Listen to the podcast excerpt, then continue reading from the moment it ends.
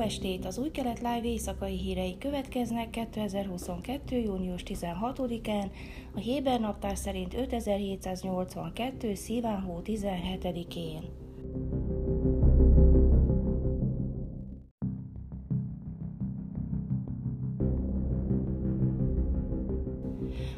Avivi Egyetem és a Jeruzsálemi Héber Egyetem közös tanulmánya szerint mintegy 7000 évvel ezelőtt a gyümölcsfák első háziasítására a Jordán völgyben került sor.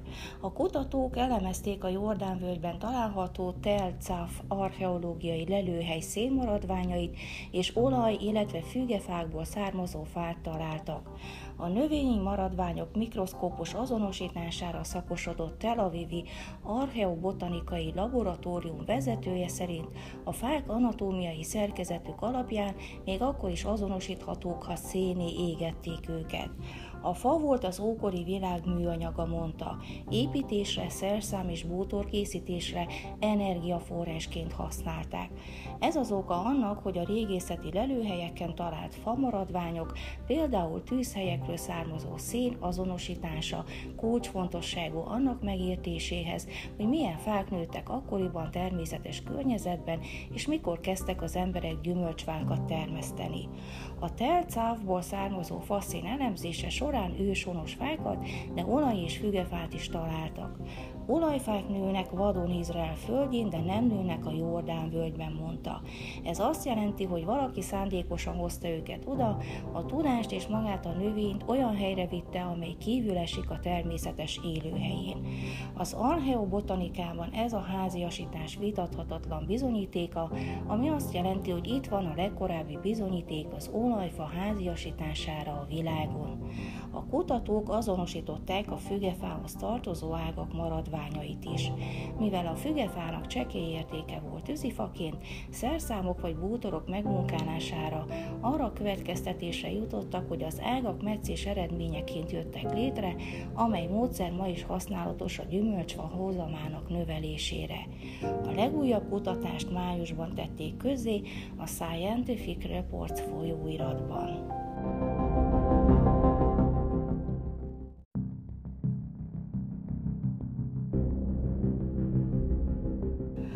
Meggyilkolt amerikai palesztin újságíró Shirin Abu Akleh jeruzsálemi tömegeket vonzó temetésének lebonyolításával kapcsolatos izraeli rendőrségi nyomozás arra a következtetésre jutott, hogy az eseményen rendőri kötelességszegés történt, nyilatkozták források a Hárecnek. A rendezvényt felügyelő parancsnokok közül azonban senki sem részesül megróvásban. A döntés a vizsgálatot megelőzően született. A rendőrségi műveleti osztály szerda este ismertette következtetéseit Kobi Saptály rendőrfőkapitánynak, aki májusban rendelte el a nyomozást. A vizsgálatnak azt az eseménysort kellett tisztáznia, amely a gyászolók elleni rendőri támadáshoz vezetett. A rendőrfőkapitány nem hajlandó nyilvánosságra hozni a jelentés megállapításait. Palesztinok ezrei vettek részt Abu Aklek temetésén, ahol a rendőrség megpróbált palesztin zászlókat elkobozni a gyászolóktól és az óváros közeli templomáról. Egy ponton több rendőr botokkal kezdte szétoszlatni a résztvevőket, megtámadva a koporsó vivőket, és ami kis ahhoz vezetett, hogy a koporsó a földre zuhant. Az incidensről videófelvétel is készült, melyet széles körben terjesztettek. Források szerint Abu Ahlek koporsóját eredetileg a rendőrséggel egyetértésben járművel vitték volna a temetőbe, de végül a rendőrök engedélye nélkül gyalog indultak el. Nyilvánvalóan kellemetlenek voltak a megjelent képek, és máshogy is lehetett volna, de összességében a rendőrség jól járt el egy összetett és erőszakos incidens során, mondta egy magasrangú rendőrtiszt. A rendőrségi források azt nyilatkozták a Hárecnek, hogy a nyomozás múlt havi megindításakor támogatták a tisztek magatartását a temetésen. A rendőrségi nyomozást ismerő források szerint az eseményt felügyelő parancsnok egy alezredes volt, annak ellenére, hogy egy ilyen kényes esemény általában magasabb parancsnoki felügyeletet tesz szükségessé. Jeruzsálemi körzeti parancsnok Doron Turgeman Németországban tartózkodott a temetés idején, és Dani Lévi haltábornagyra ruházta át a felelősséget.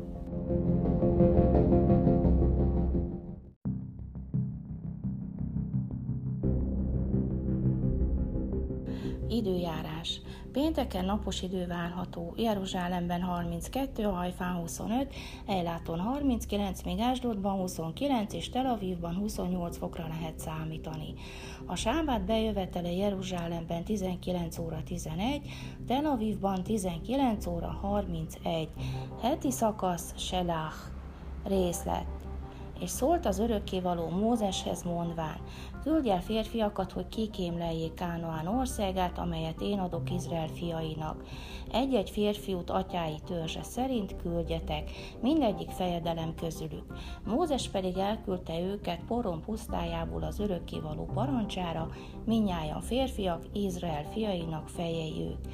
És ezek a neveik Ruben törzséből, Sámua Zákur fia, Simon törzséből, Sofot Hóri fia, Júda törzséből Káleb Jefune fia, Iszachár törzséből Jigol József fia, Efraim törzséből Hósea Nun fia, Benjamin törzséből Pálti Rófu fia, Zebulun törzséből Gádiel Szódi fia, József törzséből Menasse törzséből Gádi Szuszi fia, Dán törzséből Ámiel Gemálli fia, Áser törzséből Szeszúr Mihoel fia, Naftali törzséből Nábi Vovszi fia, Gát törzséből Geuel Mohi fia, ezek a férfiak nevei, akiket elküldött Mózes, hogy kikémlejék az országot, és elnevezte Mózes Hóseát, Nun fiát Józsuának. Elküldte őket Mózes, hogy kémlejék ki Kánaán országát, és mondta nekik, menjetek fel erre délnek, és menjetek fel a hegyre. Nézzétek meg az országot, milyen az, és a népet, mely rajta lakik. Vajon erőse, vagy gyenge, kevése, vagy sok. És milyen az ország, melyben az lakik, vajon jó-e, vagy rossz. És milyenek a városok, amelyekben az lakik, vajon táborokban-e, vagy várokban. És milyen a föld, vajon kövére, vagy sován, van-e rajta fa, vagy nincs. Ti legyetek erősek, és vegyetek az ország gyümölcséből. Az idő pedig a szőlő érés ideje volt, és fölmentek és kikémlelték az országot Cín pusztájától Rehovik Hámosz mentén. Fölmentek délnek és elérkeztek Hebronig, ott voltak pedig Áhimon, Sésály és Tálmáj Ánok szülöttei, Hebron pedig hét évvel előbb épült, mint az egyiptomi Coán. Elérkeztek Eskol völgyéig, és ott levágtak egy szőlővenyigét és egy szőlőfürtöt, és vitték azt ketten a póznán, meg a gránátalmákból és a fügékből. Azt a helyet elnevezték Eskol völgyének a szőlőfürt miatt, melyet Izrael fiai onnan levágtak. Ezek voltak az új kelet live hírei csütörtökön. Sábát, sálom! thank you